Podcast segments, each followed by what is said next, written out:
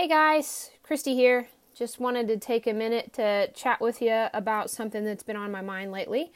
Um, as you all know, uh, horsemanship for me is way more than horses. I don't know how many of you know of my history or my background, but um, I grew up in a way that would cause many folks to live a very um, angry and resentful life, especially if you have my personality. um, and I was for a long time. I had a lot of resentment and anger about my childhood in my teens and 20s. I rebelled quite a bit um, and didn't let people in, and spent most of my time focusing on myself and my own goals and um, really bulldozing over a lot of loved ones in the pursuit of my own um, achievements. And in my 30s, I um, had an opportunity to uh, go and spend some intensive time studying Parelli natural horsemanship. And on that journey, it was a 10 week course. On that course, I discovered a few things about myself that I was actually fairly unaware of in the past and decided that um, some of these qualities weren't really serving me very well and that um, I was actually being quite selfish. so, um, because of my horses, I have been on a journey now for the last um, 13 years, any, at any rate, learning, trying to learn to be a more effective human. And oftentimes, the um, filter I use on how, how I am doing on that journey is reflected in my horsemanship. So, I'm always looking for better results with my horses. And I know that the better human I become, um, the better communicator I become, the better I become at relationships, um, then uh, the more I'll be able to achieve with my horses, and the more satisfying their lives will be. So um, that's really um, the the shortened version of the story.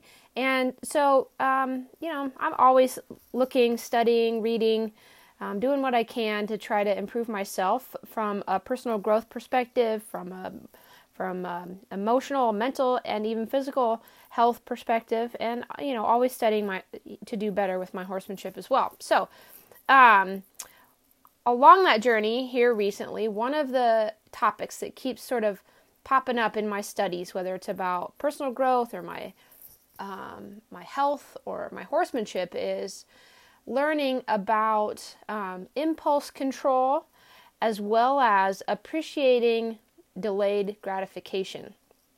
So, in, in the context of horsemanship, impulse control to me means learning to um, not respond with my ego, or as we say in Parelli, learning to not act like a predator. And there's lots of ways we do that. The first way that's most obvious to our horses about uh, whether or not we're acting like a predator is when we get direct line, right? When we think the process needs to look like the product, or when we get impatient about the timeline that our horses need in order to understand or be able to perform a certain task. Um, the, those mindset, that mindset really um, promotes prey animal a- behavior in our horses, and what we're looking to do is to develop them as partners and not prey animals. So, um, the better I can get at acting like a partner, the better I can uh, encourage or inspire my horse to act like a partner, not like a prey animal. So, another thing that I've come to realize is that with the direct line uh, mentality comes a desire to act upon impulse.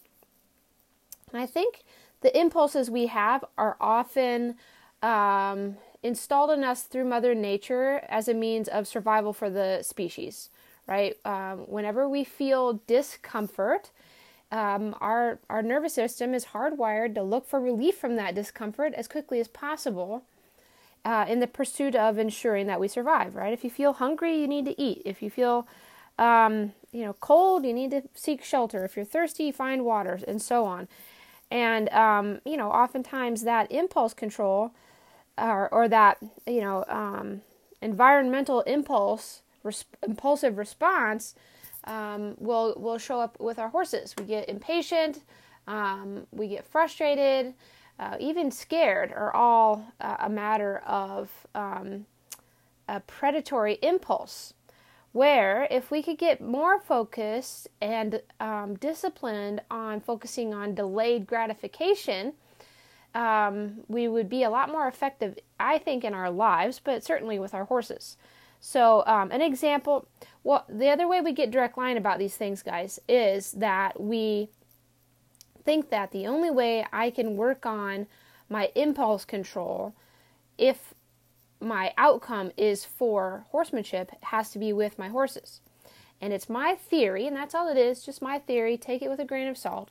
It's my theory that I can work on and develop better impulse control in lots of areas of my life, and all efforts will eventually lead to a better skill set that will improve my horsemanship. So, for me, right now, the impulse control has to do with um, a couple of areas in my personal growth and health.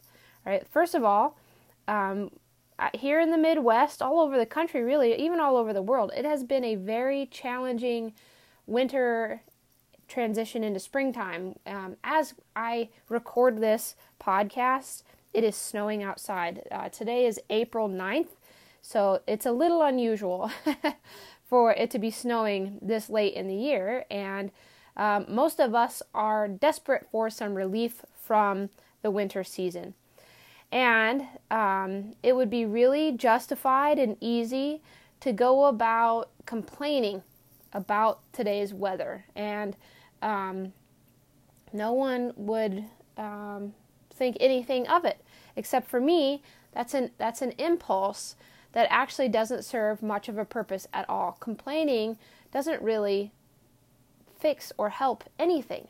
So, all day long, my um, personal challenge has been to avoid complaining about something that's beyond my control and to stay focused on putting my energy into things that I can do something about.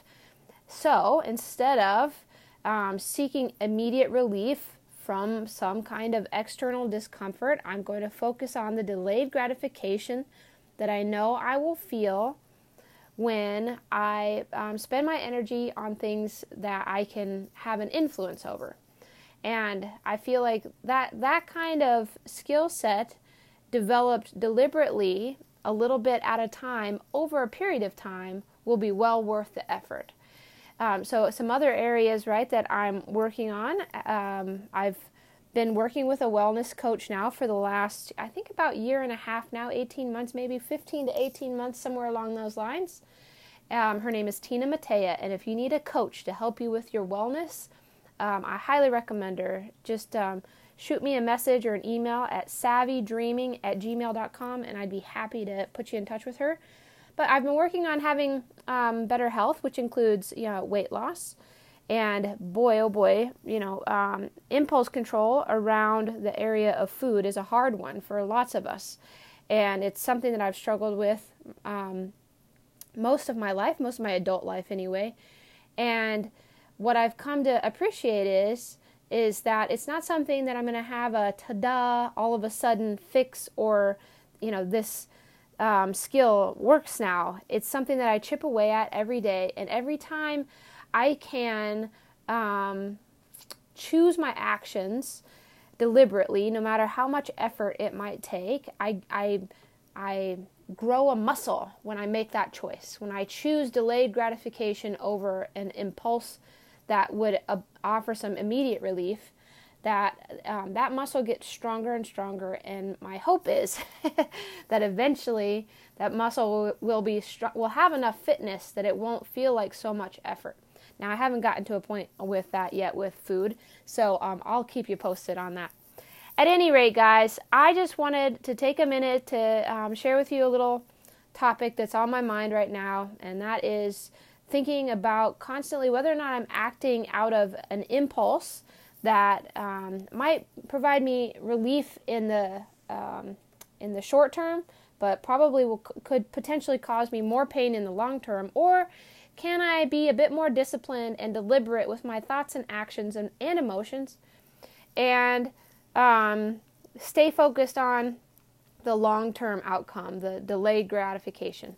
I hope that you find uh, this conversation uh, helpful And if not, I'm sorry to have wasted your time. Otherwise, um, keep in touch, guys. SavvyDreaming at gmail.com. I'd love to hear from you.